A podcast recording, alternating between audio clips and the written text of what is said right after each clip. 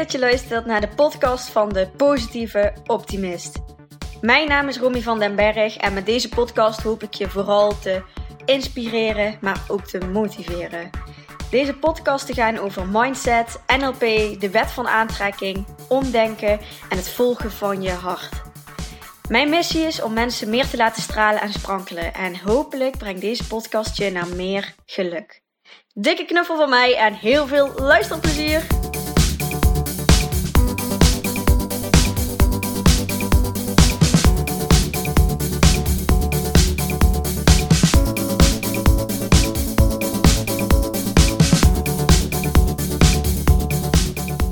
Yes, deze keer weer een interview met Dylan Jonkman. En ik ken Dylan omdat hij een, um, uh, een traject bij mij gevolgd heeft, het Grow and Shine programma.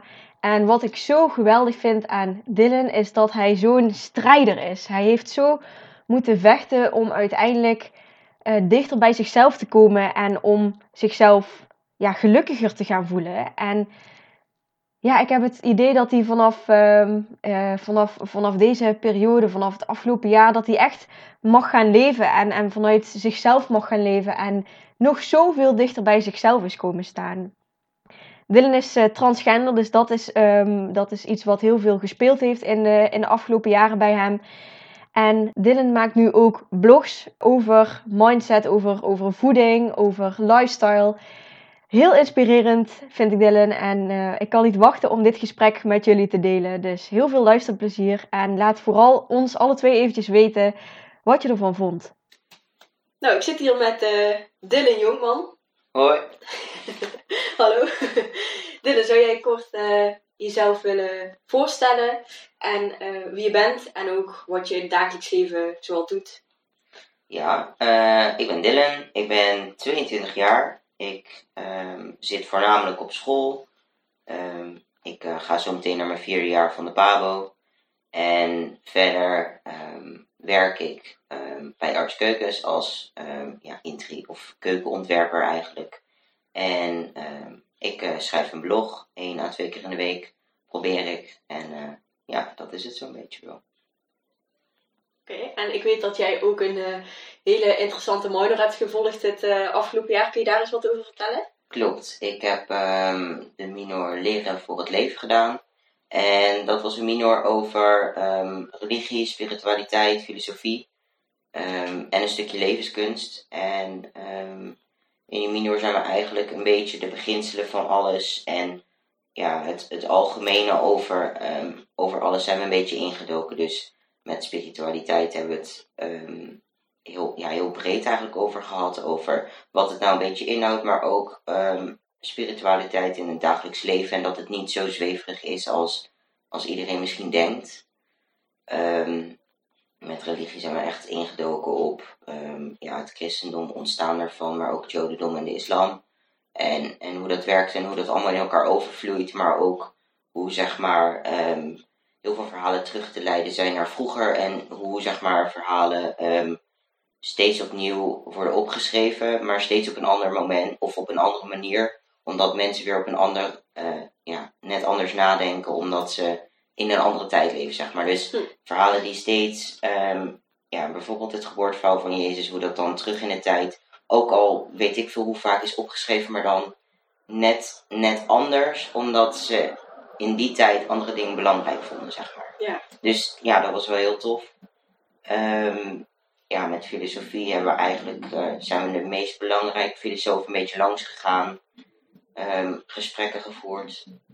Alles wel online, want ja, corona kwam en uh, de minor was van heel intensief met elkaar bezig zijn één dag in de week naar wat minder intensief een paar uurtjes ja, voor je beeldschermpje met elkaar in gesprek gaan.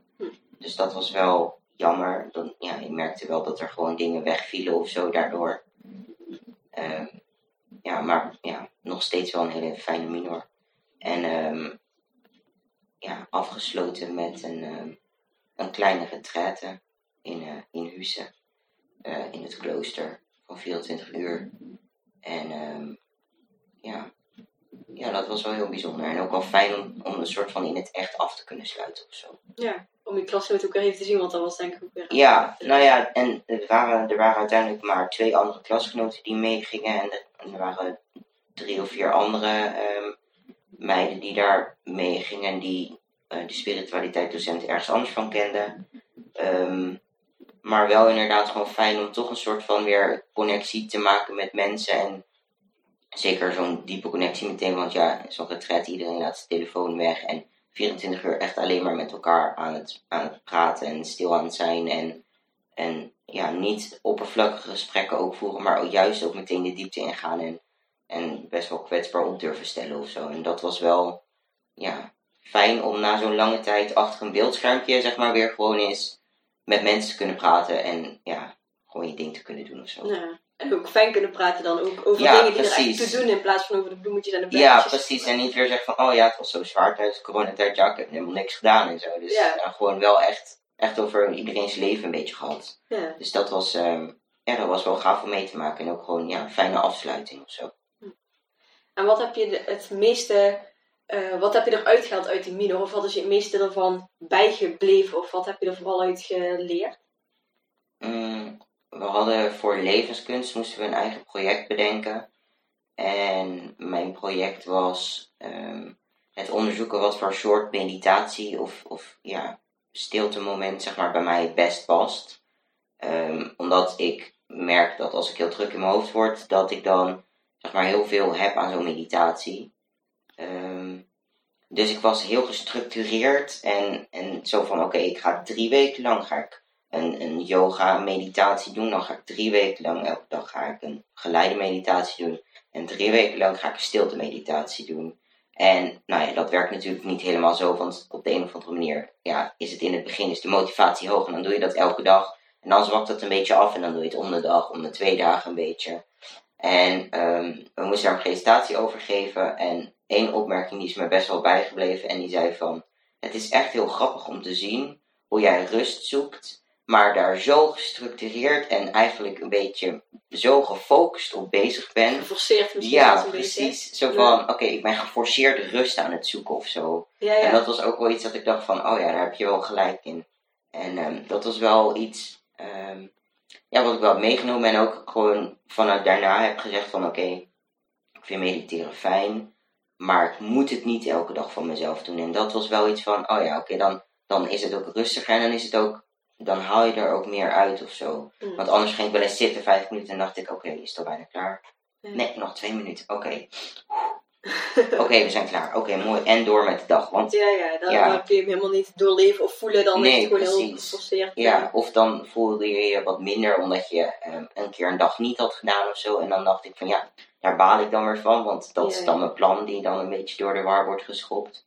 En dat vond ik wel, ja, dat was wel zo'n um, zo'n uitspraak van, oh ja, nou, misschien heb je daar inderdaad wel gelijk mee. Misschien moet ik daar inderdaad wel gewoon iets, iets losser en soepeler mee omgaan of zo. Dat dat ja, dat dat gewoon iets is wat ik doe wanneer ik het fijn vind om te doen en niet doe omdat het een taakje is wat ik af wil vinken of zo. Ja, precies. Want dan komt het ook meer ook vanuit hoofd als vanuit intuïtie of zo. Ja, dat is al een hele andere insteek hoe je daar aan begint, zeg maar. Ja, precies. Ja, en ik merk nu ook gewoon van, soms vind ik het gewoon fijn om die tijd even te nemen en de ene keer is het vijf minuten en de andere keer een half uur. Maar dat, dan, dat merk ik dan zeg maar op dat moment wel. Ja. En dan is het fijn en niet zo van, oh ja, ik moet vandaag weer 10 minuten mediteren of zo. Ja. Dus, uh, dus dat denk ik vooral eigenlijk wel. En wat is dan de, voor jou de fijnste manier om te mediteren? Was het dan met geleide meditaties of in stilte? Of? Um, ja, het, het, liefst vind ik die, of het fijnst vind ik die geleide meditaties, vooral omdat ik dan um, mijn gedachten daarop kan zetten, zeg maar. Dat ik gewoon nog een beetje heb van, oké, daar kan ik nu aan denken, daar kan ik nu op letten um, op dit moment. En ik moet zeggen dat ik het zitten in stilte wel fijn vind.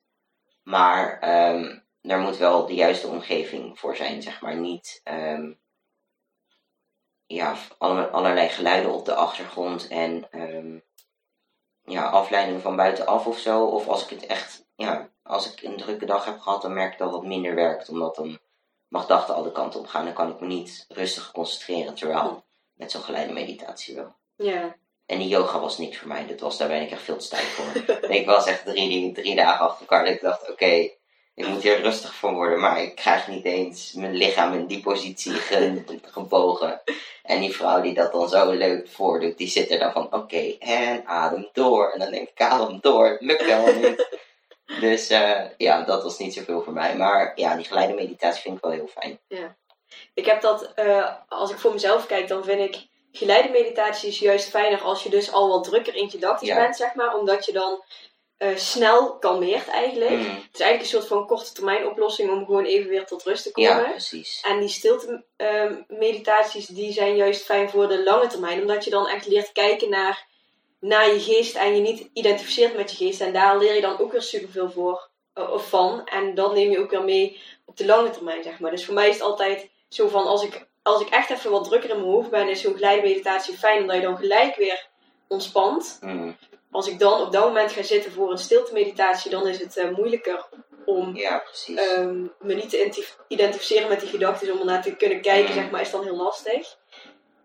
Eh, en juist als ik wat rustigere periode heb, dan vind ik dat juist super fijn om te doen, omdat je daardoor echt Ja. ook af en toe zo'n spiritueel, een spirituele ervaring hebt, dat je ineens zo- zo'n gloed van ik ben genoeg en alles is oké over je heen krijgt, soms wat ook echt heerlijk is. Ja, ja, met precies. meditaties trouwens. Ja. maar- Ja, nou ja, en ik doe het nu zeg maar vooral als ik merk van oké, ik moet eventjes rustig worden of zo. En dan pak ik inderdaad die geleide meditaties erbij. Ja. Dus ik denk ook wel dat, ja, als ik, als ik, ehm, als ik het wat meer een gewoonte heb gemaakt, wat ik nog steeds wel fijn vind, zeg maar, ehm, dat ik dat ook wel er meer in zou willen. Maar ook voor mij gewoon een wandeling door het bos zonder oordopjes in of zo kan voor mij eigenlijk dezelfde uitwerking hebben. Dus dat, Ja. dat is ook gewoon fijn, want dat doe ik sowieso graag. En of ik dan een podcast doe en dan het laatste stuk helemaal niks, dan kan ik ook gewoon heel rustig van worden. Dan kom ik heel relaxed thuis of zo. Ja. Het is eigenlijk, want stilte, in stilte mediteren is eigenlijk een soort ook van mindful bezig zijn. Bezig Mm. zijn met, met wat voel ik, wat denk ik, wat hoor ik, wat zie ik, wat ruik ik. En daar herken ik ook wel dat als je een keertje gaat wandelen of gewoon dat ik hier even gewoon in de kamer eh, zit. Of dat ik dan heel bewust als ik, eh, als, eh, als het eten klaar is thuis en ik ga vast naar beneden en mam is nog net bezig met de laatste dingetjes. Dat ik dan nog even ga zitten zonder gelijk mijn mobiel te pakken Mm. met oké, hoe zit ik hier? Hoe voel ik me? Ja, precies. Weet je wel, gewoon even stilstaan bij alles wat is. Dan- Ja, En dat kun je eigenlijk, daar hoef je niet per se echt voor te gaan zitten, maar dat kan ook met wandelen. Mm. Of, eh, Ja. ja. En eh, welke geleide meditaties luister jij vaak? Heb je een tip voor de luisteraars? Een, ehm, ja, weet ik veel. Ik weet niet hoe je dat... Heb je een app daarvoor? Of Eh, kijk je ja, ik gebruik ehm, vaak Insight Timer. Dat is inderdaad zo'n app waar je heel wat geleide meditaties op kunt vinden. Ehm, ik vind, ja, af en toe een bodyscan vind ik fijn. Je hebt slaapmeditaties, dat is echt gewoon voor als ik niet in slaap kom of, of ligt te malen s'avonds of zo. Dan, dan is dat echt zo'n meditatie van oké, ik luister er vijf minuten van. De rest heb ik ook nog, zeg maar, misschien maar zes keer gehoord of zo. Want dan lig ik altijd al te slapen. Ehm, ja, ja, er zijn heel veel verschillende op in, in het Nederlands. Je hebt Vlaamse mensen die het inspreken, daar kan ik niet zo goed tegen. Dat, dat, dat- daar ben ik me veel te veel bewust van dat het een, een Belg is die het zegt. Niks daartegen, maar dat- dan moet ik rustig worden en dan hoor ik dat accent en dan denk ik. Ja, dan ben je daar ook op aan het Ja, precies. En niet Ja. meer op wat ze zegt of zo. Dus dan, ehm, ja. Nou ja, en er zijn, eh, ja, er is eigenlijk van alles. Hm. Ja, dus het is echt gewoon af en toe even uittesten van, oké, is iets anders, is dat ook fijn of niet? Of, eh, Ik ben er ook best wel kieskeurig in, moet ik zeggen. Want als, als een, iemand een bepaalde stem heeft, een wat schellere stem of zo, een vrouw Ja. is dat vaak ook. Eh, ja, sommige vrouwen vind ik trouwens echt wel super fijn, Mhm. maar eh, ja, het moet er wel echt resoneren. En je moet Ja, je er wel bij op je gemak voelen of zo. En niet dat je al eh, een beetje getriggerd wordt, want Ja, daar ben je juist even naar op zoek om, ja. om dat af te zien. ja, en er zijn er ook gewoon meditaties op van vijf minuten. En dan dacht ik van, oh, even fijn, weet je wel, vijf minuutjes maar. Maar dan is het, oké, focus je op je lichaam. Voel je lichaam. En dan, en nu je ademhaling. En dan, ik heb mijn hele lichaam nog niet eens gefocust. Hallo, we zijn geen sprint aan het doen. We moeten niet... Dus dat is ook af en toe dat ik denk, oké, nou, vijf minuten, dat is echt gewoon even er doorheen ge, geramd. Zo van, eh huppatee, vijf minuten eventjes eh, rustig aan doen, zeg maar. Maar wel snel rustig aan doen en door. Ja. Dus dat zijn ook van die dingen, nee, nee, dat, nee, eigenlijk voor vijf minuten moet je zoiets niet pakken of zo. Nee. Dus eh, nee, er zijn echt wel, inderdaad wat jij ook zegt, soms dan komt begin zo'n stem en dan denk ik, ja, dit is het gewoon niet. Dus dan moet ik weer naar iemand anders op zoek. Of... Maar dat is wel het fijne ook, want ja, er zijn zoveel verschillende daarop, dat je ook daar wel echt lekker op eh, ja, kunt experimenteren of zo. Ja, en afwisselen. Ja. Ja. Dus eh, ja, dat vind ik zelf wel hele fijn. En ehm, op welke manier. ehm nou, een andere vraag eigenlijk. Je zei net van spiritualiteit hoeft eigenlijk niet eh, zozeer zo zweverig te zijn, zeg maar. Kun je, Mhm. kun je daar meer woorden aan geven van. Want ik weet niet hoe jij daar eerst in stond en hoe je er nu in stond. Maar kun je, kun je aan de luisteraars uitleggen van. Wat maakt dat het voor jou eigenlijk zo werd van. Nou, het is eigenlijk minder zweverig als ik dacht. Ehm, dat is een goede vraag, want ik vind, het, ik vind het woord spiritualiteit nog steeds heel moeilijk om te omschrijven of zo. Ja, ik zou ook echt Dat niet is- weten wat ik eraan vast zou Nee, precies. En dat is met die minor ook niet. Ik heb wel meer kennis of zo, maar het is ook nog steeds dat ik denk, nou, als jij mij zegt van, zeg, noem drie dingen op die spiritueel zijn, dan denk ik, oké, dat is lastig. Dat zou ik niet zo.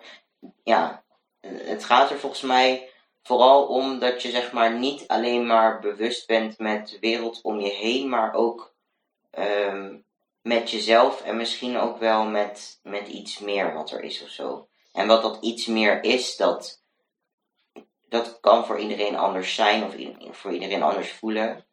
Ehm, maar ehm, het, je hoeft niet spiritueel te zijn hier de hele dag met wierook om je heen te zitten mediteren, zeg maar. Of Mm. in een klooster te moeten gaan om ehm, ja, een soort van spiritueel te kunnen ehm, worden. Misschien. Ik denk dat het gewoon iets is wat in iedereen eigenlijk wel zit. En je ook als je een wandeling maakt en rustig wordt en, en opeens denkt van wow, wat klinken die vogels mooi of zo. Dat dat zeg maar het bewustzijn van, van ja, meer om je heen en gewoon wat meer mindful en zo misschien ook. ehm, dat dat ook als spiritueel gezien kan worden. Ik denk dat vooral, bij mij komt vooral ook het woord bewustzijn omhoog. Van Ja. bewustzijn van, van inderdaad van alles daarbuiten, maar ook van wat er bij jou allemaal van binnen gebeurt. Ja, precies. Ja. ja, ik denk dat dat inderdaad wel een mooie omschrijving is. En wat jij dan zegt van dat er iets meer is, zeg maar. Ik zie dat ook altijd.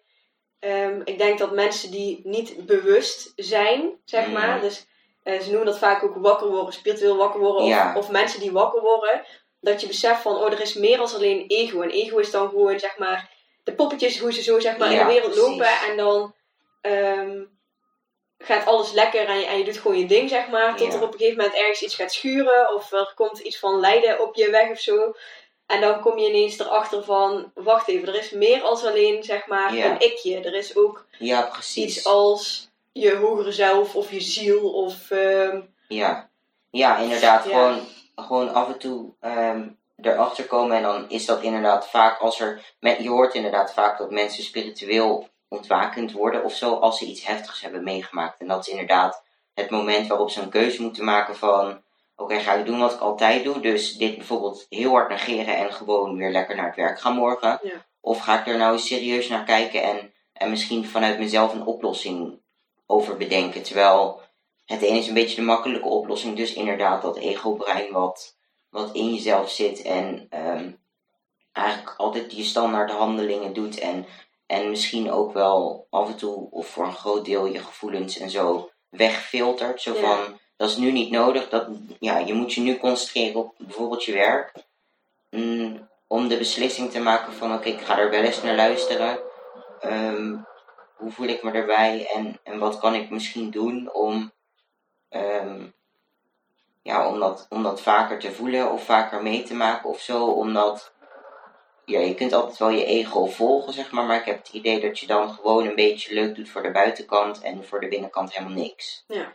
En binnenin zit er heus wel meer dan, zeg maar, niks. Heb, of Ja. ja. heb ik het idee. Ja. En ja, vanaf het moment dat jij dat ego af en toe aan de kant durft te zetten en daar, daar naar durft te kijken of ja, een beetje lief voor durft te zijn, zeg maar, in welke vorm dan ook. Dus dat kan zijn mediteren, maar dat kan ook zijn wandelen of lekker even sporten of je hoofd leegmaken door een boek te lezen of wat dan ook. Mm, dat je dan inderdaad al zo, eh, dat je dat misschien al spiritueel bezig zijn kunt Ja. noemen of zo. Ik moet ook denken aan een voorbeeld van, eh, eh, ik lees veel boeken en luister veel van Jan Geurts. En die zegt ook van, het is als zo'n, weet je wel, dat je dan een persoon bent die twintig relaties heeft gehad en waar het elke keer op hetzelfde stuk vastloopt. En dat je op een gegeven moment denkt van, en je bent vaak heel erg extern gericht als je wat meer in je ego-wereld zit, zeg maar. En dat je dan op een gegeven moment beseft van, wacht, misschien is het iets in mij, weet je wel. Misschien is er Ja, iets met mij misschien moet ik iets veranderen, want volgens mij gaat het anders nooit lukken. En dan Ja. heb je een be- een- het eerste besefmoment van, van zelfonderzoek eigenlijk. Zelfonderzoek is eigenlijk ook wel een mooi woord, Ja. wat, wat bij ook bewustzijn hoort.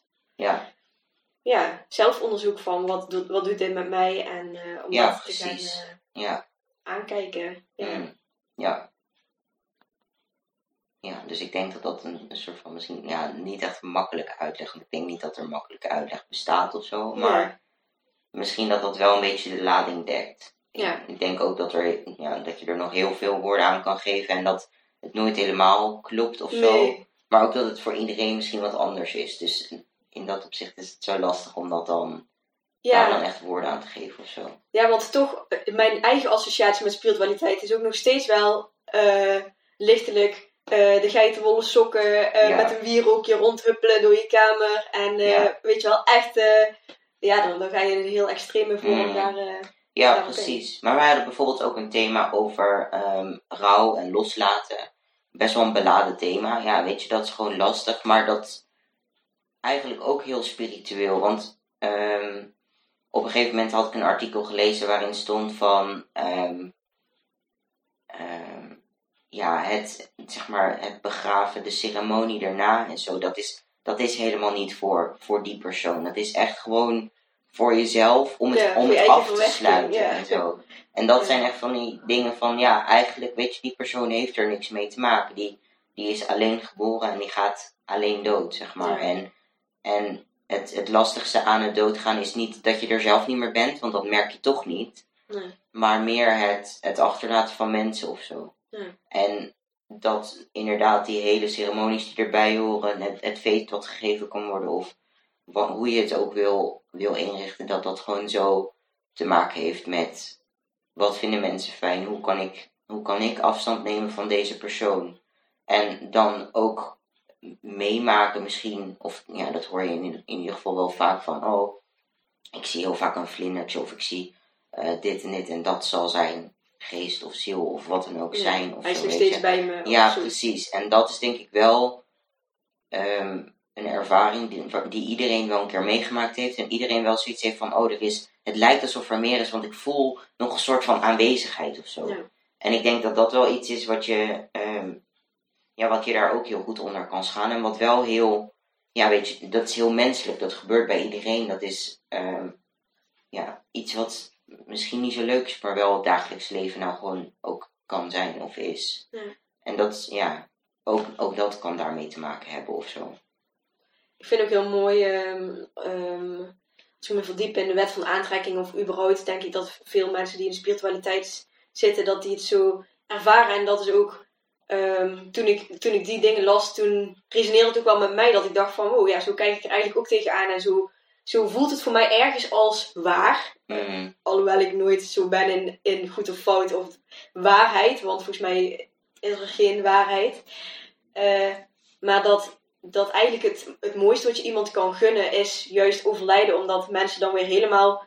Dan kom je helemaal bij je kern en bij je ziel terecht en ben je alleen nog maar dat. En dan is er alleen maar dat onvoorwaardelijke liefde, alles, alles is Ja, er dan, precies. zeg maar. En, en dan Ja. geloof ik dus heel sterk dat als mensen overlijden en dit fysieke lichaam verlaten, dat je dan weer helemaal heel en volmaakt, dat, ja, Ja. dat je daar weer bij uitkomt, zeg maar. En dat is dus eigenlijk het mooiste wat je iemand kan gunnen. Hoezeer Mm. iemand misschien nog wel even hier had willen blijven op deze aardbol, in dit fysieke lichaam waar ze nu zitten. Ehm, vind ik dat wel heel mooi om als mantra ook voor mezelf om te onthouden van diegene heeft het nu weer super fijn en heeft het hele ego kunnen overstijgen en is nu gewoon weer helemaal één met, ja, met alleen dat wat hun hogere zelf is of ziel ja, of wat dan ook. precies. Ja, en ik merk ook dat als je bijvoorbeeld, ehm, nou ja, ik, heb dan, ja, ik doe dan de Pabo en zo. En ik merk ook wel echt bij jongere kinderen dat dat ook nog veel sterker aanwezig is dan bij, bij oudere kinderen of zo. Dat, dat ze echt gewoon, ja, dat zie je aan baby's, dus ze, ze verwonderen zich over alles. En, Ja. En zeg maar, nog niks is raar. Emoties zijn, zijn zoals ze zijn, lastig, maar ze zijn er allemaal en ze laten ze allemaal zien. Ja. En dat durven ze ook. Totdat er op een gegeven moment geleerd wordt van, ja, maar huilen kun je beter niet doen. En dit kun je beter achterwege laten. En, en dan pas, dan komt dat ego, wordt eigenlijk opgelegd van, Ja. oké, maar nu moet je hier rekening mee gaan houden, want anders, dan denken anderen iets van je. Ja, En dat is helemaal eigenlijk zo zonde. Ja, dat is Eh. eigenlijk zo zonde. Ja.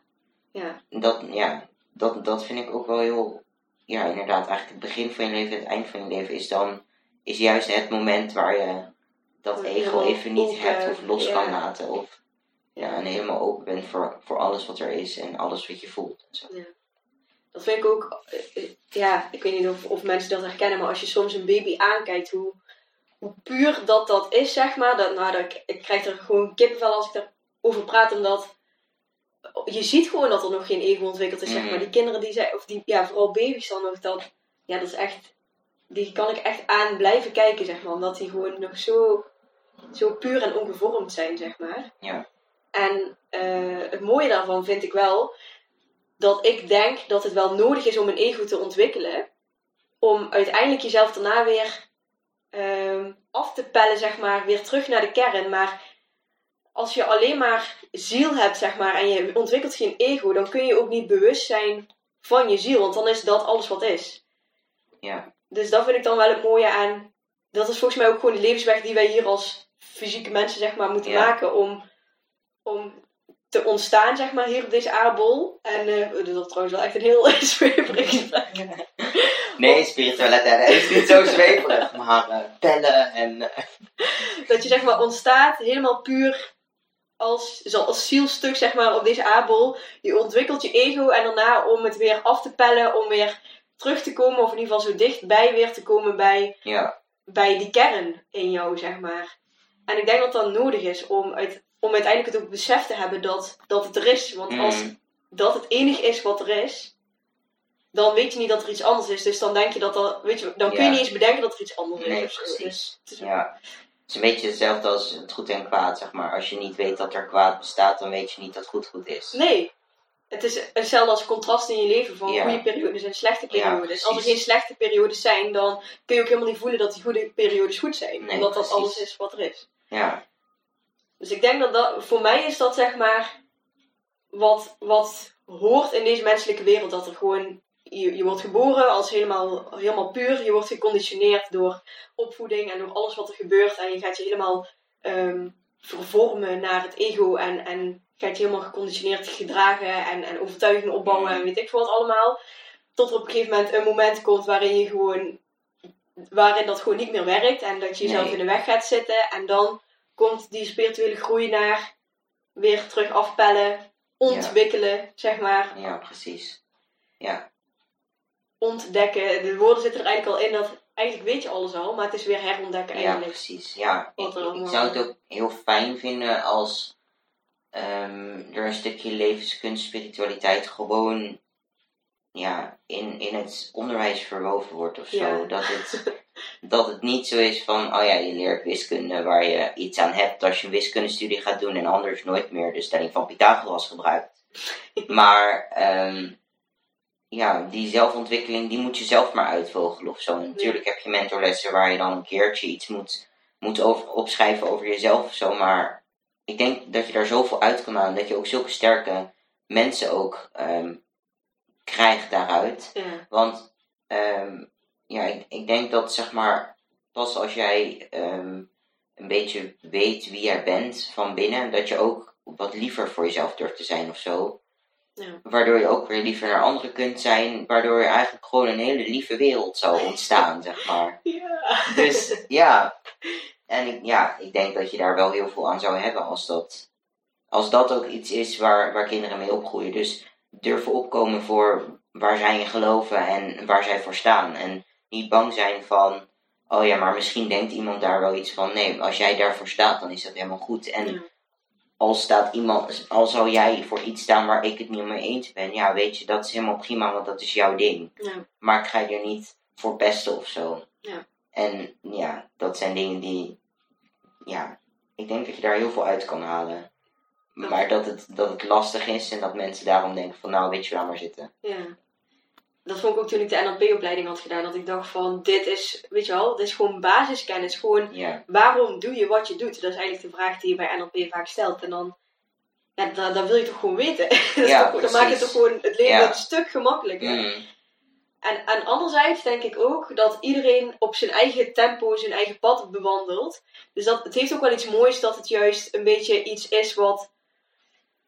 eh, het is niet onbekend of zo, maar het is in ieder geval niet waar iedereen mee bezig is. Maar Nee. iedereen op een bepaalde leeftijd wel mee in aanmerking komt. En dat is voor iedereen ook weer verschillend wanneer dan. Maar dat het ook wel iets moois heeft, omdat dan iedereen op zijn eigen tempo wel zijn eigen pad kan bewandelen, zeg maar. En ik denk dat we dat ook niet moeten gaan verstoren. Als iemand dan nog niet klaar voor is, dan is iemand dan nog niet nee, klaar dat is voor. waar. Ehm, maar de basiskennis daarvan, zeg maar, dat is denk ik wel echt super fijn. Ja. Als ik bijvoorbeeld kijk naar op eh, mijn middelbare school en mijn MBO, werd er heel veel ehm, tijd gestopt in eh loopbaan leren, heette dat dan volgens mij. Of pop, weet je, al Mm. doelen stellen en, eh, en eh, feedback krijgen op jezelf en jezelf feedback geven en Ja. die dingen. Nou, ik vond het verschrikkelijk. En, en nu zou ik er echt helemaal op aangaan. Mhm. Maar op dat moment had ik daar helemaal niks aan. Nee, precies. Nee. Maar wij hebben dat bijvoorbeeld niet gehad. En ik merk wel dat het krijgen van feedback, dat ik daar vanaf de Pabo, zeg maar, echt aan heb moeten werken. Van oké, diegene zegt niet tegen mij dat ik super slecht ben en dat ik het niet kan. Nee. Maar diegene probeert mij te helpen. En dat zijn wel weer van die kleine lessen van, oh ja, als ik dat wel had geleerd van, ondanks dat het misschien niet fijn is om te doen of zo, dat Ja. je wel in je achterhoofd hebt van, oké, maar feedback is iets wat ik kan gebruiken om verder te ontwikkelen. En niet, Ja, van- niet persoonlijk eh aantrekken. geen, ja, geen persoonlijke aanval of zo. Ja. En, en dat zijn wel weer dingetjes van, ja, van die, van die achter, ja, van die kennis of zo, die je, die je dan gewoon de rest van je leven kan gebruiken. Je gunt het gewoon iedereen ook. Ja, Ja, in ieder geval. Ja, ik wel. ja, precies. Nou, tot zover het stukje spiritualiteit. Ik heb een, eh, een andere eh, vraag aan jou. Ehm, waar krijg jij energie van? Waar word jij blij van? Ehm, ik word blij van sporten. Dat vind ik echt heel leuk om te doen. Daar krijg ik echt heel veel energie van. Ehm,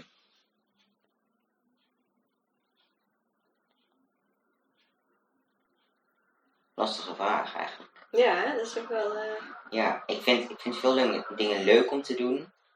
Ehm, ik vind het leuk om lekker in de keuken te staan en te koken. Of ehm, eh, voor andere mensen te koken.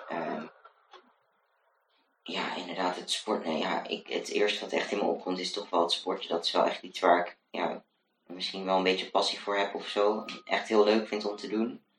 En ook wel echt heel erg mis als ik het niet kan doen. Of niet helemaal kan doen zoals ik wil. ja, Dus, dat is ook wel... Dan moet ik denken aan, je hebt laatst je hand gekneusd gehad. En er Ja. andere, een operatie. Er zijn wat andere dingetjes geweest het afgelopen jaar of anderhalf jaar. Ja, Ehm, dat contrast maakt ook dat je weer, denk ik, beseft van hoe, hoe belangrijk en fijn Ja. het voor jou is. ja, precies. Ja, nu heb ik dan inderdaad gekneusd, misschien wel een beetje gebroken, want er zit een rare bobbel in.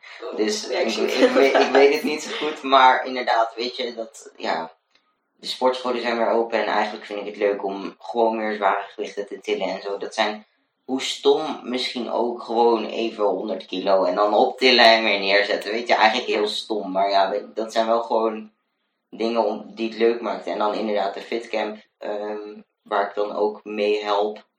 Ehm, ja, dat is gewoon zo leuk om mensen een beetje te begeleiden erin. Ook, ook een beetje te zien zuchten. Zo van, oh, heeft hij weer iets bedacht, weet je wel. Vind ik gewoon grappig. En dan denk ik ook van, ja, maar je komt hier ook lekker om te sporten. Dus we gaan er ook wel echt iets van maken of zo. En Ja.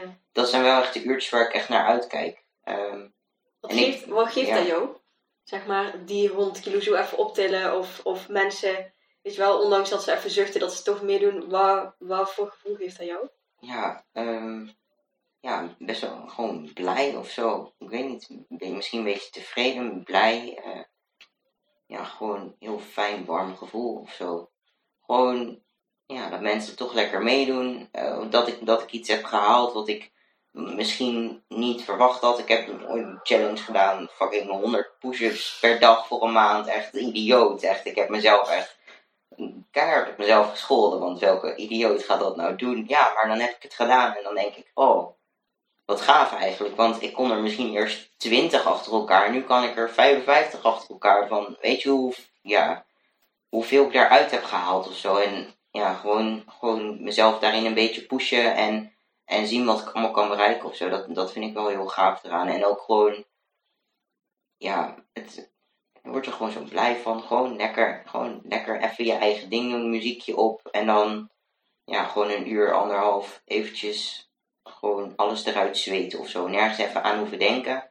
Gewoon school aan de kant kunnen zetten. Uh, alle andere dingen die een beetje stress geven in het leven aan de kant kunnen zetten. En gewoon alleen maar concentreren op. Of inderdaad in de sportschool die gewichten. Of lekker met iedereen een beetje lullen tijdens de, tijdens de fitcamp. En uh, weet ik veel wat voor rare oefeningen dan doen. En dan de volgende dag ontzettend spierpijn hebben in je benen en je billen. Omdat je daarvoor een benen- en billen workout hebt gedaan. Weet je, dat zijn ja, en nou, daar met elkaar over kunnen grappen en zo, dat, ja, dat, dat geeft me wel veel. Dat vind ik wel echt heel fijn. Ja, ik vind vooral samensporten toch ook wel echt heel fijn. Ik, heb, ik heb ook uh, uh, veel alleen gesport vroeger. Maar uh, het samensporten brengt me, zeg maar, het wat ik alleen heb. Plus gewoon ja, die, die samenhorigheid en dat groepsgevoel. En, en dat iedereen, dat vind ik ook zo mooi aan de fitcamp in Sint is dat iedereen is, voelt zich gewoon welkom daar, zeg maar. En dat vind ik zo mooi, ondanks dat er heel veel leeftijdsverschillen zitten ja, en, en uh, hele andere interesses, dat het toch op een of andere manier is daar gewoon zo'n safe space en iedereen voelt zich gewoon fijn en welkom en iedereen doet gewoon mee op zijn eigen manier. Dat is echt mooi wat wij daar creëren eigenlijk. Ja, klopt. Ja, iedereen kan met elkaar eventjes een, een babbeltje maken of zo en, en alles is goed. Als je een oefening uh, twee keer doet is het goed, maar als je hem tien keer doet is het ook goed. En als we een ding voor tijd hebben en er is nog één iemand die nog de laatste tien push-ups moet doen of zo, dan is het ook, oké, allemaal op de grond gaan met z'n allen gaan we het, gaan we het afmaken of zo. Zo van, oké, en iedereen doet het dan ook. Dus iedereen is er ook echt voor elkaar of zo, zeker tijdens het sporten inderdaad. Ja, en dat is inderdaad wel mooi. En ik merk inderdaad met de sportschool vind ik het fijn om met één iemand nog te gaan en niet alleen, want dan ook gewoon eventjes die motivatie van, oh ja, uh, ik ga die uh, zware, zware lift doen. Kan ik dat, kan ik dat niet? Nou, het doet wel niet, want ik heb niemand die het kan tegenhouden of uh, weet ik veel wat. Uh, ja, precies. En anders word je toch eventjes gepusht van nee, we gaan toch, toch even zwaarder of toch even een keertje extra of wat dan ook. Dus ja, daar, ja je haalt er wel veel uit. Ja. Ja. ja, en ook leuk om die ander dan te pushen daarin en te zeggen van nee, we gaan, we gaan zwaarder doen dan dat jij misschien nu denkt dat je kunt. En we gaan laten zien dat je het kan. En dat, ja, dat is gewoon leuk om te zien. Ja, het, ik vind het mooi om bij de ander zeg maar, te zien dat iemand dus iets heeft ontdekt. Dat vind ik in mijn coaching bijvoorbeeld dat mensen ergens iets ontdekken waar ze nog nooit geweest zijn of nog nooit beseft hebben of zo. En dan die verbazing in hun ogen zo van, oh. En dat is hetzelfde met sporten. Als ze dan iets volgehouden hebben waarvan ze dachten dat ze het niet vol konden houden. Ja, precies. Ja, dat, ja, dat is leuk. Ja. Ja. En je bent, je bent nu de palo aan het doen. En wat, wat zou je daar dan... Uh, is het iets wat je daarna ook gaat gebruiken in je werk? Of, of... Um, ik, ik vind het heel lastig. Ik, ik weet het nog niet zo goed. En um, ja, ik zit er nu over na te denken om dan um, pedagogische wetenschappen te gaan studeren hierna. Dus wat meer gericht op, op kinderen ontwikkeling van kinderen. Ja, en, en vooral dan in moeilijke situaties, hoe ik ze op die manier kan helpen of zo. Als ze in moeilijke situaties zitten, wat ik voor ze kan betekenen. want ik heb anderhalf jaar op een speciaal basisonderwijs stage gelopen. Dus kinderen die niet op het reguliere onderwijs uit de voeten komen. ja, um, richting autistisch of, of moeilijk lerend of um, gedragsproblemen, psychische problemen, die daar, die daar dan komen, zeg maar. En ik vind het heel interessant om te kijken van, oké, wat is er allemaal in jouw leven gebeurd? En waarom reageer jij op de manier waarop jij reageert? Um, en ik merk dat ik dat wel echt veel interessanter vind dan, oké, we gaan vandaag weer rekenen geven. Ja. Want we gaan weer, eh, ik ga weer de kinderen uitleggen hoe ik ehm, de tafel van drie in elkaar zit, zeg maar. Ja. Dus dat vind ik wel echt heel interessant. En dat is ook een beetje waar dan die vervolgstudie over zou gaan. Ehm, maar ja, ik weet, het, ik, ik weet het gewoon nog niet zo goed. Ik vind het, ik vind het zo lastig om te kiezen. Ik heb, ik heb mijn VWO gedaan. Ik ben uh, biomedische wetenschappen gaan studeren voor een half jaar. Dus geneeskunde, maar dan richting het lab, zeg maar. Daar ben ik dan na een half jaar mee gestopt. En toen heb ik hiervoor gekozen. Maar er zijn zoveel studies en richtingen waar je op kan. Dat ik het zo lastig vind. Want ook um, het werk wat ik nu doe, dus het keukens ontwerpen vind ik echt heel leuk. En het interieurstukje daaraan lijkt me ook heel interessant. Er zijn ook um, hele leuke deeltijdstudies. Um, ja, particuliere studies, deeltijdstudies. Um, die je voor interieur kan gaan volgen, zeg maar. Waar, waar ik ook heel, wat mij ook heel leuk lijkt. Ja. Dus het, het, het is zo lastig, want ik vind, ik vind echt veel verschillende dingen leuk. Het zou me ook leuk lijken om nog iets te gaan doen met um, sport of zo. Sport en begeleiding. Of um, ja, inderdaad, bijvoorbeeld het begeleiden van, van mensen of, of kinderen um, met sporten. En ze ja, hogerop daarin helpen. Of op zo'n manier met ze in gesprek kunnen gaan of zo. Dus ja, er, er is zoveel mogelijk en ik, ik weet het gewoon echt nog niet. Wat is dan voor jou het allerbelangrijkste als je het dan hebt over werk van wat je als werk zou willen doen? Wat, wat voor jou het allerbelangrijkste? Wat, wat moet er gewoon in zitten voor jou? Mm, ik wil wel met mensen werken. Ja. En of dat dan kinderen zijn of, of jongvolwassenen of, of ja, volwassenen of zo, dat, dat maakt me misschien nog niet eens zoveel uit. Maar ik merkte um, bij um, die eerste studie die ik dan een halfjaartje gedaan heb, dat ik zoiets had van ja, maar hier moet ik op een lab gaan staan. En ik, ik kan goed op mezelf zijn en ik vind het fijn om op mezelf te zijn, maar kan het niet dag in dag uit. Nee. Ik wil wel het contact houden. En dat is bij ook alles wat me leuk lijkt, is dat wel zeg maar iets wat terugkomt. Op de een of andere manier met mensen in gesprek gaan en ze, en ze helpen eigenlijk.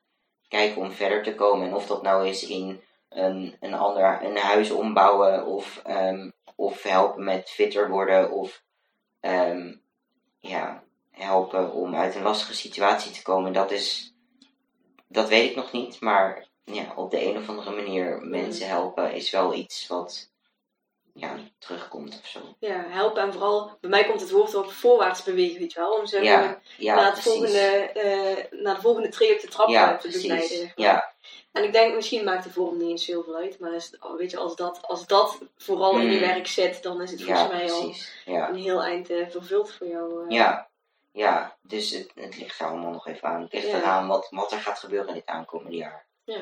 Wat ik, ehm, wat ik op mijn stage ga tegenkomen, wat, ja, wat de omgeving doet. En ja, dus eh, dat, eh, daar wacht ik nog mooi eventjes af. Ja. Ehm, wat doe jij om dicht bij jezelf te blijven?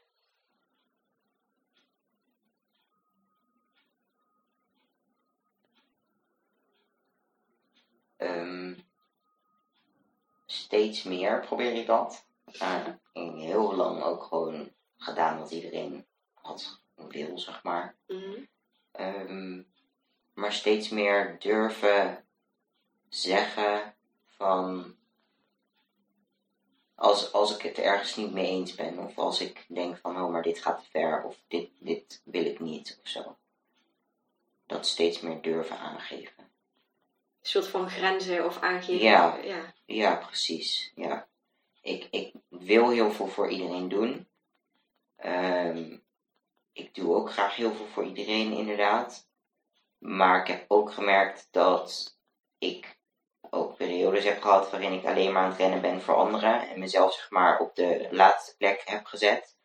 En als ik er dan even doorheen zat en bij iemand aanklopte zo. En dan was het van ja, maar ik heb het nu even druk met mezelf, met iets anders.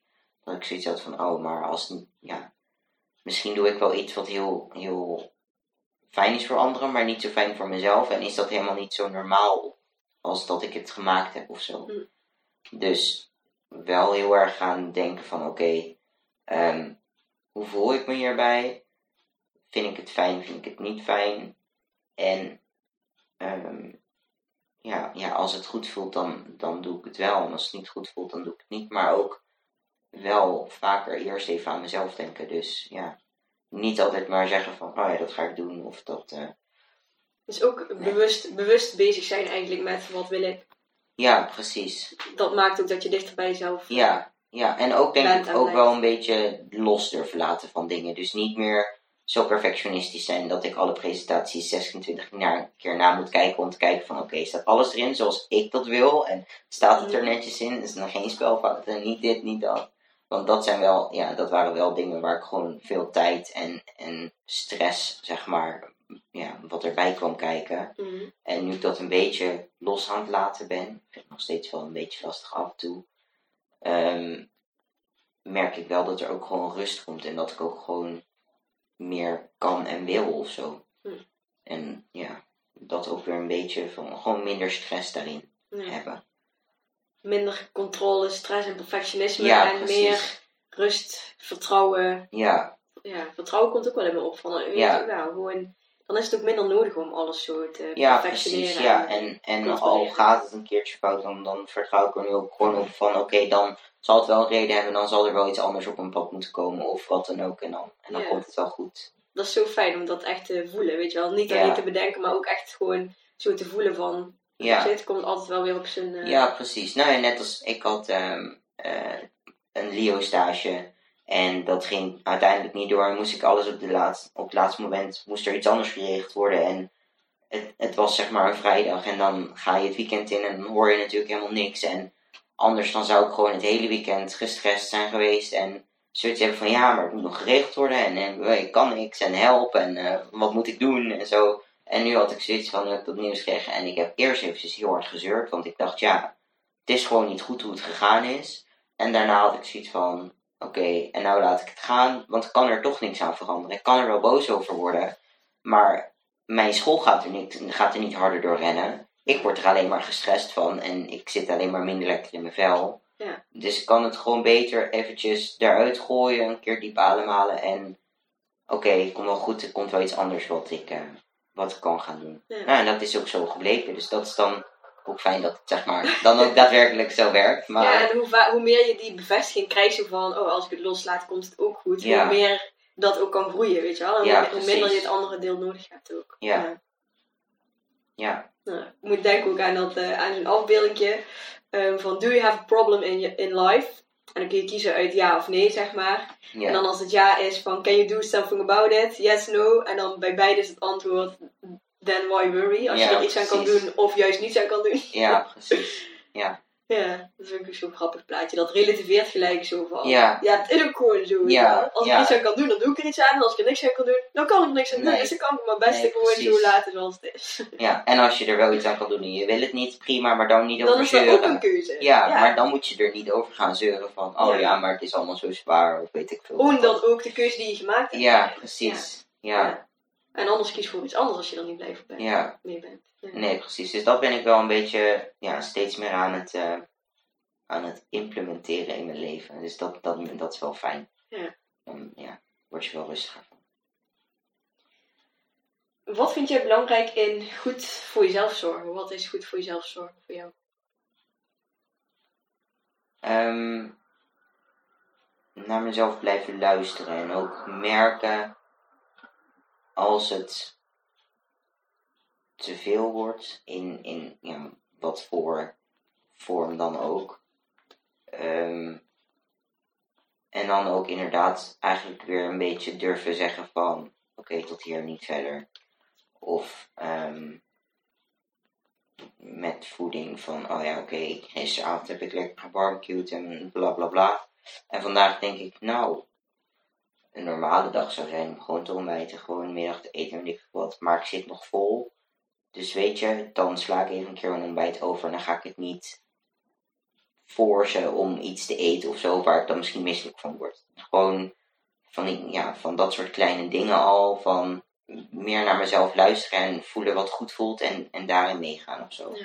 En niet oké, wat voelt goed? Ja, maar eigenlijk is dit en dit. Ik heb gelezen op internet dat, dit Ja, en dat. Dat vind precies. ik ook heel erg met dat gezonde eten en, en afvallen en al die dingen, zeg maar. Van, Ja, Luister gewoon naar wat je lichaam je vertelt, want het vertelt zoveel. ja, ja, ja, en dat doet het wel echt veel inderdaad. En dat is lastig om naar te luisteren, omdat je, je lichaam vertelt je iets, maar je, je brein vertelt je ook iets. Ja, En als je dat onderscheid kan maken tussen, oké, nu ben ik emotioneel en wil ik eten, of ben ik verveeld en wil ik eten, en oké, mijn lichaam heeft eten nodig, of ik, ik heb ook echt trek, zeg maar.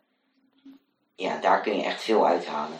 dan moet ik ook wel denken aan die spirituele ontdekking van. Ik denk dat heel veel mensen zich überhaupt niet bewust zijn van dat er, dat er soms twee stemmen tegen Mm. praten zijn, weet je wel. En wat is dan Precies. je hogere zelf, je intuïtie, Ja. gevoel, weet ik veel wat. Ja. Eh, Of wat is dat eh, stemmetje vanuit je brain die gewoon geconditioneerd is door overtuigingen en... eh, Ja, nou ja, en dat is hetzelfde als, oké, eh, je komt op een verjaardag en er zit een, zit een stuk taart, maar je hebt net al geluncht of zo. Ja. Ga je dan zeggen, ja, dan inderdaad je bij van, oh ja, lekker, doe maar, want het verjaardag en taart afslaan is niet netjes op een verjaardag. Of Ja. ga je dan zeggen, nou, nou, weet je, heel lief dat je het aanbiedt, maar ik heb eigenlijk geen trek, dus Ja. dankjewel, maar doe maar alleen een kopje thee. Ja. En ja, dat zijn wel dingen van, als je daar naar durft te luisteren en niet alleen naar durft te luisteren, maar ook naar durft te handelen, dan ja, denk ik wel dat je ver komt of zo. En ik, dat is heel makkelijk gezegd, maar niet heel makkelijk gedaan, want dat is gewoon iets waar je Ja, Heel je veel heel mee makkelijk moet, eh, manipuleren. ja, precies heel veel mee moet oefenen en moet blijven leren, want dat Ik kan denk ik dat ook mijn lichaam- niet. Ja, ik denk dat mijn lichaam nu echt zegt dat ik chips nodig heb. Ja, precies. Nou ja, dat heeft mijn lichaam ook wel eens gezegd en dan denk ik daarna, nou volgens mij was het toch niet zo. En soms Nee. ook wel. Soms denk ik echt van, oh ja, dit was gewoon echt even lekker en fijn. Ja, en, eh, precies. Ja, Het is denk ik vooral ook, weet je, hoe meer lief, je jezelf lief hebt, zeg maar, hoe meer je jezelf ook gewoon gunt. ja, Je lijf ook gewoon ja, klopt. eh, goed eten gunt. Ja. Of juist een keertje cheaten gunt, Mhm. zeg maar. Ja, ja, dat heb ik inderdaad ook wel.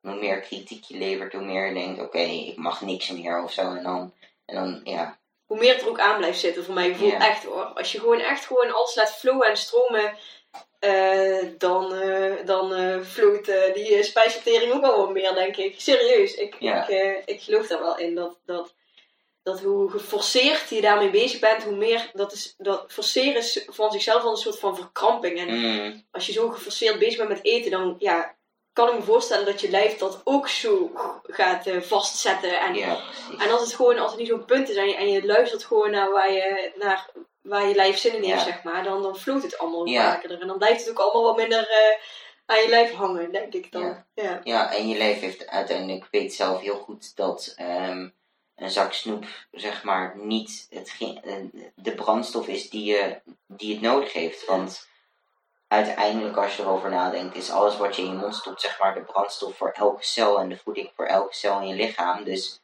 als jij een snoepje naar binnen stopt, is dat eh, even leuk, zeg maar, even voor je ego van, oh, lekker, weet je wel, suiker. Ja. En ehm, voor je lichaam heeft zoiets van, oké, wat moet ik hiermee? Want ik heb mijn vitamines nodig, want anders dan kan dit en dit proces niet gebeuren in mijn lichaam. En daar ga jij last van hebben later. Dus geef me alsjeblieft gewoon een salade of een, weet ik veel wat Een stuk allemaal. fruit of, ja, precies.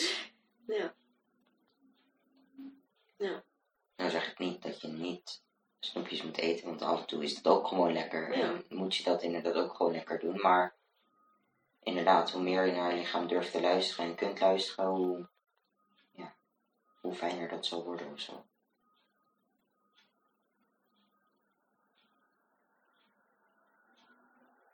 Heb nog een eh, mooie vraag voor jou. Welke persoon heeft het meeste indruk gemaakt op jouw leven, in jouw leven? En dat is ook op dit moment, het kunnen misschien ook meerdere momenten zijn, maar wat komt er op dit moment zo in je op van, oh ja, van die heb ik wel echt, eh, Ehm.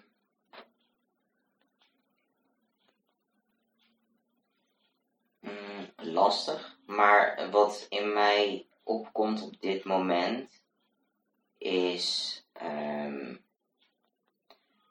toen ik best wel met mezelf in de knoei zat van oké, wie ben ik nou, wat wil ik nou, ehm, kwam ik een filmpje tegen van een jongen die ehm, in transitie ging van vrouw naar man. mhm. En die een beetje zijn proces durfde te laten zien, zeg maar. En dat was voor mij een beetje het moment van, oh fuck, dat klikt of zo. Ja. En dat is denk ik wel wat bij mij dingen heeft laten ehm, lopen zoals het, zoals het gelopen is of zo. Ja, dat, ja. zeg Dat maar, moment dat heeft het in veel- gang gezet is. En dat ik vanaf dat moment een beetje het proces in ging van... Oké, ik begin langzaamaan te begrijpen wie ik ben, maar wat zijn de stappen die ik moet nemen om ja, ook te kunnen zijn wie ik, wie ik dan ben, slash denk dat ik ben. Mhm. En ehm, ja, hoe, hoe doe je zoiets? Dus vanaf dat moment ben ik gaan nadenken over, oké, ik moet uit de kast komen, again. En ik moet dan me gaan aanmelden naar het, bij het ziekenhuis. En ik moet dan ehm, zo een jaar lang moet ik gesprekken daar hebben. En ik moet dit voor ik dan zelf aan de hormonen zou mogen. En ik moet dan door operaties heen en weet ik veel wat.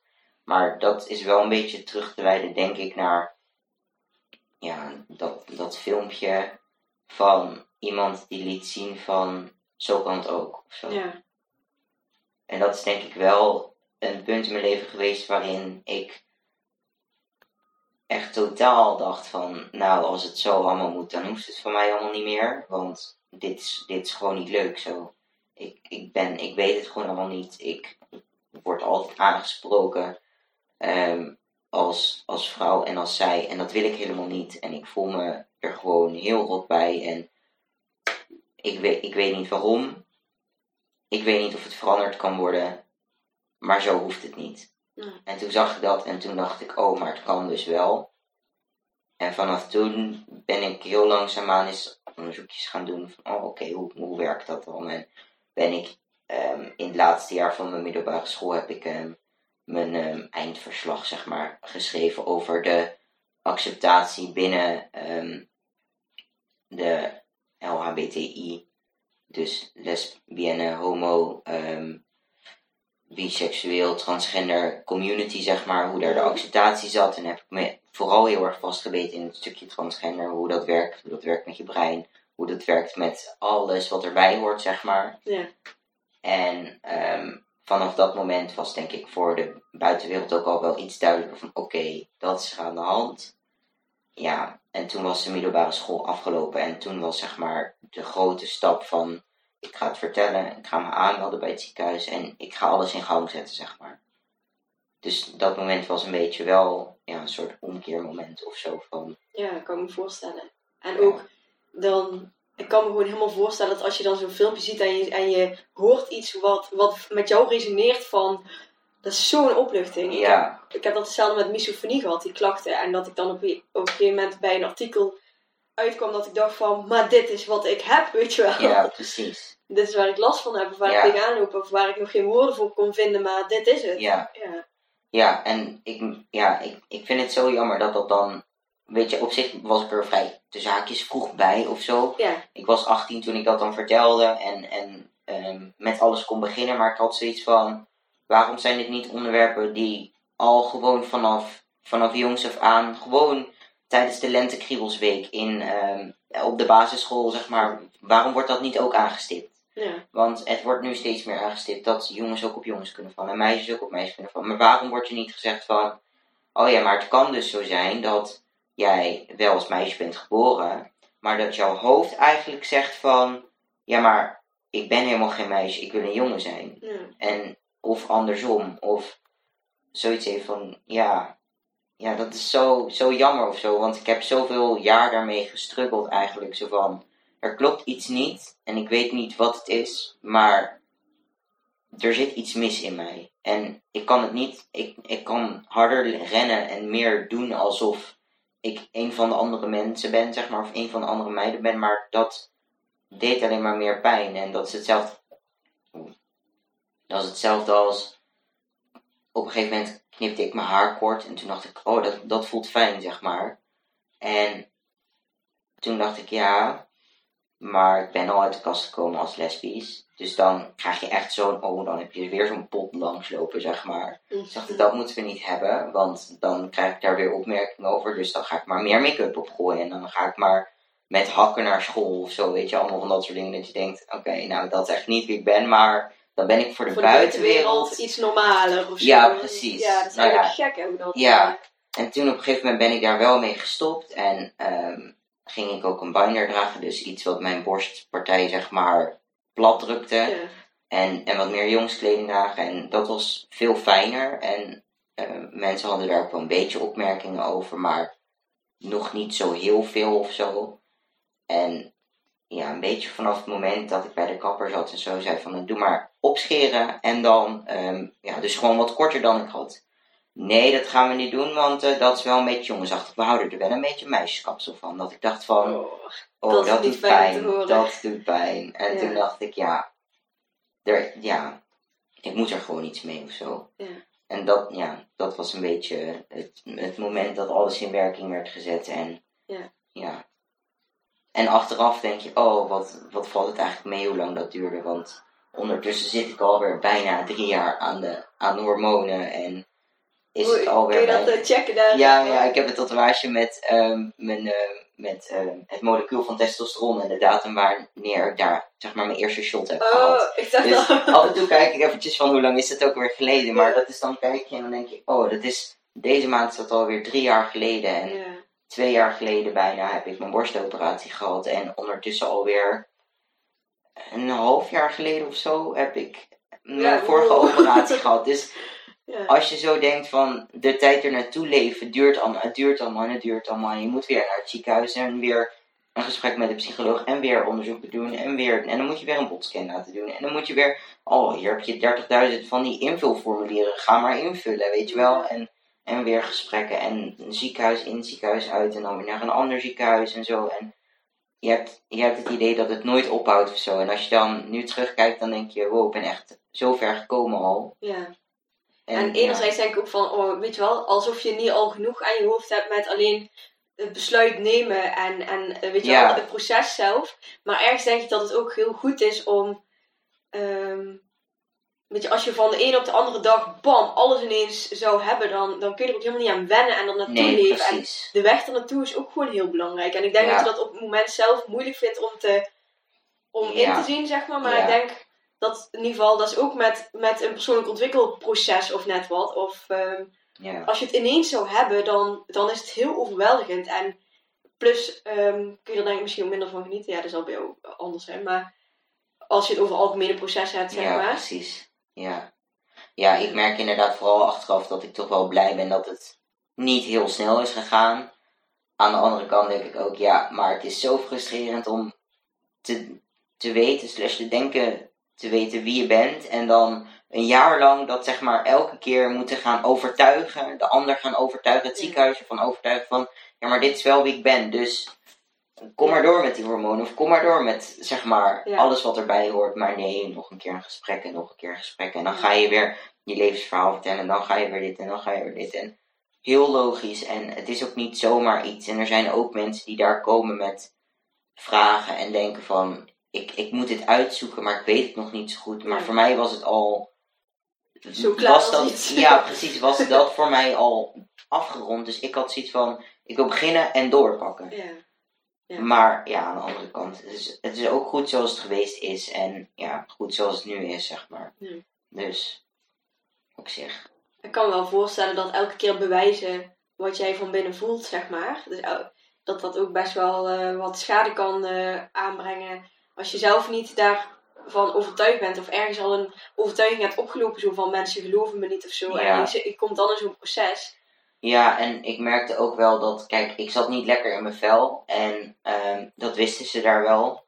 Maar het is daar ook een beetje van, ja, als je, niet, als je echt niet lekker in je vel zit, dan ehm, kan het zijn dat ze nog even wachten met de hormonen, want ze willen eerst Ja. dat je stabiel bent. En Ja. met operaties precies hetzelfde. En dat is wel van, oké, ik heb wel ook af en toe gewoon gezegd van, ja, ik voel me eigenlijk best goed. Terwijl het misschien helemaal niet zo was, maar ik gewoon Jij bang was van... was om, eh, ja, om ik gewoon bang was dat ze zeiden van, ja, we wachten nog eventjes een halfjaartje, want je bent nog niet stabiel genoeg of zo. Ja. En dat ik, ja, Dus- is het goed, denk ik ook wel, dat ze doen, maar anderzijds... eh, ja, maar goed, het, ja, het is, als je het is eenmaal- heel lastig. als je het echt wil, denk ik dat je ze ook wel een beetje zo kan manipuleren. Ja, nee, maar dat, dat is ook gewoon zo. En dat is, ja, heel eerlijk, dat, dat, Ja. dat doen vast veel meer. Ja, Die gewoon zich iets, iets vrolijker en fijner voordoen dan dat ze zijn of zo. ja, dan doe je toch alles wat nodig is. Ja, precies. Ja. Ja, en het lastige is ook, kijk, er zijn zoveel mensen die zich niet fijn voelen omdat ze in die situatie zitten. Terwijl als ze dan ver gaan, dat ze zich veel beter zouden voelen. Maar ja, dus het is lastig. Maar ja, het is, het is prima zoals het is. En het is, ik heb een hele fijne psycholoog daar ehm, gehad en die heb ik nog steeds, maar ik zie er gewoon niet zoveel meer. En ik heb wel gemerkt van, dat dat me wel veel heeft gedaan. Gewoon iemand die waar je wel iets aan kon vertellen en ook niet gewoon het afschoven op, oh, maar dat komt omdat je trans bent en omdat het allemaal lastig is of zo. Maar die, Mm. die me gewoon wel serieus nam in, in mijn vragen die ik had. En ehm, ja, dat, dat, daar ben ik wel dankbaar voor dat ik daar gewoon wel fijn iemand in ehm, had die mij begeleidde. Want hoe was dat in jouw, in jouw omgeving toen je, toen je dat zo kenbaar maakte van, nou, ik, eh, ik wil graag, eh, eh, zeg maar, ik, ik voel me transgender en ik ga dat Mhm. proces in, zeg maar. Hoe reageerde jouw omgeving daarop? Vrienden of familieleden? Ehm, vrienden hadden eigenlijk wel een beetje zoiets van: oh ja, ja, oké. Dat was wel een beetje in de lijn der verwachting of zo. Ze waren in ieder geval niet echt verbaasd. Mijn ouders waren ook ehm, volgens mij niet echt verbaasd, maar dat is vooral omdat ik dan inderdaad net dat eh, onderzoekje had gedaan over van alles en er wel veel mee bezig was en zo. Oh ja. Dat is ook al een beetje een Ehm, opstapje naar... eh, Ja, precies. En ehm, ik, ik had het eerder willen vertellen, maar ik zat in het laatste jaar, ik zat met mijn examens, ik, ik had zoiets van, ik ga hierna naar Nijmegen, dus ik, ik heb het verteld en daarna heb ik zeg maar heel snel, of heb ik mijn zomervakantie gehad en in de zomervakantie ben ik verhuisd naar Nijmegen, dus ik heb ook heel snel alles en iedereen daar achtergelaten en een nieuw leven begonnen, zeg maar. Ja, dat is denk ik ook Dus- wel fijn of zo. Om... Ja, ja, dat was fijn. Aan de andere kant merk ik ook dat ik het lastig vind dat ik niet het in Meidrecht, zeg maar, daar heb gedaan. Omdat de eerste paar keer naar de hockey, weet je wel, waar, waar ik heel lang vanaf mijn vijfde heb rondgelopen en, en trainingen heb gegeven en gehockeyd zelf. En weet ik veel, dan, daar wist niet iedereen het. En dan, zo Mhm. krijg je van die mixed, ehm, met de ene die je met hij aanspreekt, de andere die je met zij aanspreekt. En dan lastig. En dan moet je het uitleggen. En dan, weet je, en als ik daar nog was en het was zeg maar in proces gegaan terwijl ik daar zat. Ja, dan konden hun er ook aan wennen. Zoals je Ja. Ja, nu was het van, oké, dit is het verhaal, maar ik ben er vandoor en doe je, zeg maar. en voor mij was dat op zich wel goed. Ook gewoon dat mensen mij leerden kennen zoals ik wilde dat ze mij leerden kennen. Ja. En niet met de hele achtergrond erbij. Dus dat was wel fijn. En ehm, ja. ja, weet je, ik ben ook niet zoveel thuis meer dat, ehm, dat ik daar echt moeite mee heb of zo. Maar ik heb wel af en toe zoiets van, oh ja, als ik met de hond aan het lopen ben eh, en de buurman van twee huizen verderop. Ik weet niet in hoeverre hij iets weet of wel of niet Ja, of wat dan ook. Ja. Van wat, wat zal die denken of zo. Weet je, dat zijn wel nog wel van die dingen. ehm, van ja, hoe, hoe zit dat? Aan de andere kant ehm, ja, heb ik er wel echt veel aan gehad dat ik gewoon zeg maar, mijn eigen leventje kon gaan opbouwen. ehm, zoals ik wilde dat, dat mensen mij zagen. En ja, daar gewoon hier zeg maar beginnen. Ja, soms, ik, ja, ik snap die twee kanten inderdaad wel. Omdat ik gelijk zei van, oh, lijkt me fijn, omdat ik van mezelf ook herken dat als je eenmaal, ehm, als je eenmaal, zeg maar, verandert in, in, of ja, verandert, ik denk gewoon dichter bij jezelf bent gekomen of zo, en, ehm, en je gaat nog steeds met dezelfde mensen om, dat dat soms een beetje zo moeilijk kan zijn, Ja. omdat, omdat ze je op een bepaalde manier kennen, en hun hebben ook verwachtingen van je, dat is ook vanuit ego, maar dat is wel wat mensen hebben en doen. En dan kun je die niet meer helemaal nakomen, omdat jij, jij voelt je eigenlijk super fijn, maar je merkt aan hun van dat ze het ja, lastig vinden dat je Ja. even anders bent. Of, eh, ja, precies. En dan is het fijn om een soort van freshje start te hebben, lijkt mij. Maar inderdaad, als je weer terugkeert, zeg maar, dan heb je weer dat er weer meer een kloof tussen zit die je weer Ja. even hebt Ja, ja, ja. op te vervullen, zeg maar. Ja. Ja, Ja. ja, dus dat, dat is wel iets wat fijn en ook wel een beetje raar is of zo. Maar ja, prim, ook weer prima zoals het is. En Ja. ja, ik, eh, gewoon ouders die er gewoon helemaal achter staan en alles fijn vinden en ook zoiets hebben van, we zijn nu gewoon blij dat je weer blij kunt zijn. Ja. En niet slecht in je vel zit of zo. Dus Ja. gewoon, ja, en, en mijn zusje die er nooit ergens ooit een probleem van gemaakt heeft. En ja, dus dat is wel gewoon fijn ook, dat je wel terug kan keren en zoiets hebt van, oké, ik kom wel gewoon weer in een gezin waar het niet moeilijk is, maar gewoon, oké, zo is het, punt, en klaar. En door, zeg maar, door met het, de rest van het leven. Ja, niet te lang bij stilstaan Nee. of zo. Oké. En want je wou- Meidrecht zei of wou Ja. eh, dat, dat, is, dat is best een grote stad, toch? Ehm, Of in ieder geval, de ja, het is een dorp, wel maar het ligt, het ligt bij Amstelveen, Amsterdam, Utrecht, een beetje daar in de buurt. Oké. En dan kom je in Nijmegen terecht, dat, dat, dat is nog wel heel stads. En dan ineens eh, woon je in eh Landhorst, ergens in een mini-mini klein Brabants Ja, dorpje. Hoe is oh. dat dan? Ehm, want ik ben hier opgegroeid, dus ik weet wel Mm. een beetje, zeg maar, de, de doe maar normaal Brabantse cultuur die hier een beetje eh, Ja. speelt, zeg maar. Hoe, hoe was dat voor jou om, om dan hier terecht te komen? Ehm, ik denk dat ik geluk heb met het gezin waarin ik terecht ben gekomen. Ehm, mijn vriendin die ehm, heeft hiervoor een vriendin gehad. Die is gewoon zo van, ik word gewoon verliefd op een persoon en hoe die eruit ziet of dat, dat maakt me nog niet zoveel uit of, of wat het geslacht is of wat dan ook. Ehm, maar het gaat me meer gewoon om de persoon en, en ja, hoe ik me daarbij voel. Dus, dus dat was eigenlijk gewoon in één keer fijn en tuurlijk lastig. ehm, want je, je zit toch met, met bepaalde struggles of zo. Ehm, maar ehm, wel gewoon fijn. En ja, haar, haar ouders hadden eigenlijk gewoon hetzelfde van... Oké, helemaal goed, helemaal leuk. Blijf je vanavond eten, top, en door, weet je wel. En haar broers hadden ook zoiets van... Oké, mijn zus heeft nu een vriend. Beetje vreemd, maar iets nieuws, helemaal goed. Ook helemaal prima. En ja, ehm, en het allergrappigste was dat ik ehm had in die tijd, ehm, volgens mij net een maand of zo, veganistisch. Dus eh, geen dierlijke producten en weet ik veel wat.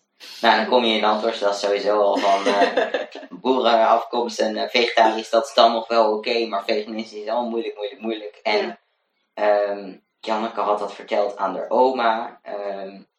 en die zei, oh ja, oh ja, hoe lang is hij al vegan? Of eh, ja, dan moet hij zelf weten. Maar eh, hoe lang is hij al veganistisch? Want eh, dat kan natuurlijk hier niet. Hè? Dus dat was een veel groter iets dan... Oh ja, nou ja, Dan je verder, dus- Ja, precies, precies. Nee, ja, nee, maar dat was...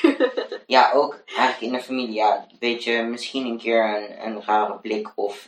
mm, Maar dat kan ook eigen ongemak zijn geweest, Ja. dat, dat weet ik niet zo goed. Dat is, ook, dat is mooi dat je dat zegt, want het is een projectie van, van de ander ook. Hè? Ja. En, en het is een projectie van jezelf als het met jou iets, als het jou iets raakt. Maar als, het, als je het gewoon merkt bij de ander en het resoneert niet zo met jezelf, dan weet je ook gewoon van, oh, het is van die ander, weet je wel. Die Ja. voelt zich ongemakkelijk of... eh, Ja, precies. Ja, dus eigenlijk ehm, ja, best, best prima. Niemand heeft er ooit iets raars over gezegd of gedaan. Of ja, het, het was in het begin, kijk, toen, toen zat ik nog niet aan de hormonen en was mijn stem nog een stuk hoger en zag ik er gewoon nog wat, wat vrouwelijker uit. En toen merkte ik wel heel erg van, Janneke heeft een vriendin gehad, dus die is nu samen met iemand, dus dat is een meisje. Dus ja. dan stapten we de bus uit en dan was het, oké, doei dames, of weet je, dat soort dingen. Ja. En dat was wel, dat was gewoon pijnlijk, maar dat, dat, daar kan ik ze ook niet kwalijk nemen of zo. Nee. Dus ja, en, en voor de mensen die het wel wisten, die, die deden het gewoon goed. Die, die zeiden er niks over, die hadden geen commentaar of, of maakten stomme opmerkingen of zo. Dus Ja. ja, ehm, ja eigenlijk, eigenlijk best prima. Ja, niet, niets eh, om op aan te merken of zo. Nee. Dus tip voor iedereen die hier in die Brabantse dorpjes woont. Van het valt allemaal wel mee als je gewoon jezelf bent. Ja, precies. Dat kan ik ook wel beamen hoor. En, en wie weet wat er dan achter je rug af en toe, bijvoorbeeld ook op mijn Ja. onderneming, bijvoorbeeld gezegd wordt. Ehm nou, het valt Ja. wel mee allemaal. Ja, in ieder geval wat ik ervan weet. Ja, nou ja, en anders dan moet ze het lekker zelf weten. En als zij Ja. er gelukkig van worden dat ze een beetje lopen te rollen, dan moeten ze lekker zelf weten. Maar Ja. ja, ja zoek het uit. Ehm, welke levensles heeft je het meeste gebracht? Welke levensles.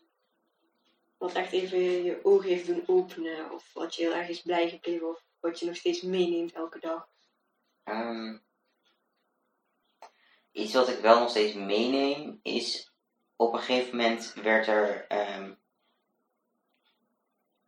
ja, tijdens volgens mij een sessie met jou. Toen, toen zei je van ja, maar wat is nou het ergste wat er kan gebeuren? Zo van. Dan ben ik weer aan het piekeren en aan het piekeren. En dan denk ik, ja, moet ik het wel doen? Moet ik het niet doen? Ja, maar wat is nou het ergste wat er kan gebeuren? Ja, diegene vindt me niet leuk. Ja. En dan? Weet je wel? Die vraag. Van, ja, dat vind ik ook een leuke vraag. zo van, Ja. ja, nou en? Wat, wat maakt dat nou uit dat iemand jou niet leuk vindt? Of wat maakt dat nou uit dat je vijf minuten te laat komt? Of wat dan ook. Weet je, gewoon... Ja, dat is toch niet zo... Zo erg is het toch helemaal niet? Ja. Oh ja, oh ja, oh ja. Dus, dus dat is wel iets wat... eh, wat me is bijgebleven. En ook een beetje zo van... Soms dan plaats je iets online of, of zeg je iets en dan, en dan denk je later terug, nou, dat is een stomme opmerking die ik heb gemaakt. Dus ze zullen wel denken. Terwijl, als je dan even terugdenkt en als iemand zo'nzelfde opmerking zou maken en dan zou denken van, oké, wat zou ik daarvan vinden? Ja, helemaal niks, ik zou lekker doorgaan met mijn dag. Weet je, van, oh ja, misschien maak ik het ook allemaal wel groter dan, dan dat het is of zo.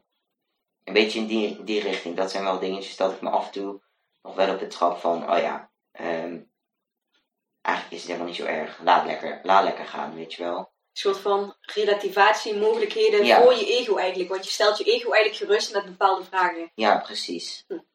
Ja. Dat zijn wel dingetjes die ik wel vaak in ieder geval nog eens, nog eens naar boven schieten. Van, oh ja, maar wat maakt het nou uit dat eh, het lijkt alsof je een klein beetje een onderkin hebt op die foto, weet je wel? Van die stomme dingen. Ja. Van, ja. ja. Dus dat, dat, dat wel, denk ik. Mooi. Dat, die kun je ook gewoon overal eh mee naartoe nemen, zeg maar. Ja. Door je Ja, dat is er wel fijn aan, inderdaad. Het is, niet maar binnen één situatie. Het is gewoon ja, over alles eigenlijk. Ik denk eh, dat we de podcast ook eh, gaan afsluiten. Volgens mij zijn we al over een uur. Ja. Ehm, wat voor laatste boodschap zou je de luisteraars willen meegeven? Ehm, ik denk, wees niet bang om, om jezelf te zijn en, en wees ook niet bang om dat te uiten. Want ja, uiteindelijk gaat het erom dat je, dat je zelf goed in je vel zit en ehm, ja, je, je moet leven met jezelf, zeg maar. Dus ja, zorg ook dat dat, dat het een fijn leven wordt en niet dat je jezelf laat opvreten of zo, omdat door meningen van anderen of wat dan ook. Hm. Dus eh, blijf, blijf vooral bij jezelf. Dat is een mooie eindboodschap. en ehm, je vertelde in het begin al dat je ook een, eh, een blog had. Eh, waar kunnen mensen jou, jou vinden? Eh Instagram kanaal of waar, Ja. waar ben je actief? Waar kunnen mensen jou volgen? Je mag me volgen op Facebook, gewoon bij Dylan Jonkman. Ehm, je mag me ook volgen op Instagram. Live by Dylan heet het. En ehm, ja, of je mag gewoon lekker naar mijn blog gaan. En dat is ook www.livebydylan.nl. Leuk. Nou, in ieder geval eh, dankjewel voor eh, het hele mooie gesprek, vind ik zelf. Ik hoop dat de luisteraars er ook wat aan hebben. Ja, En, eh, dankjewel dat ik er mocht zijn. En ook leuk voor de luisteraars. Als je dit een, een fijne podcastaflevering vond, een fijne interview, dan maak ook even een screenshot van de aflevering. En eh, deel die ook eventjes op je Insta-stories of op Facebook of, eh, of op Instagram gewoon op je, op je feed. En leuk ook als je ons dan even tagt. Het is ook leuk eh, als wij zoveel mogelijk mensen ja, kunnen bereiken met alles wat wij hier hebben zitten babbelen met z'n Ja. tweetjes. Dus super leuk en lief als je dat voor ons wil doen. En dan eh, gaan we afsluiten. Ja. Yes, super bedankt voor het luisteren naar deze podcast.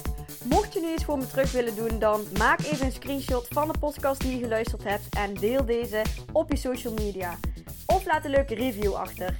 Maar laat vooral ook eventjes van je horen wat deze aflevering met je heeft gedaan en welke inzichten je hebt gekregen. Daar ben ik je super dankbaar voor. Laat het ook eventjes weten als je leuke onderwerpen hebt voor een nieuwe podcast. En dan zie ik je de volgende keer. Dankjewel!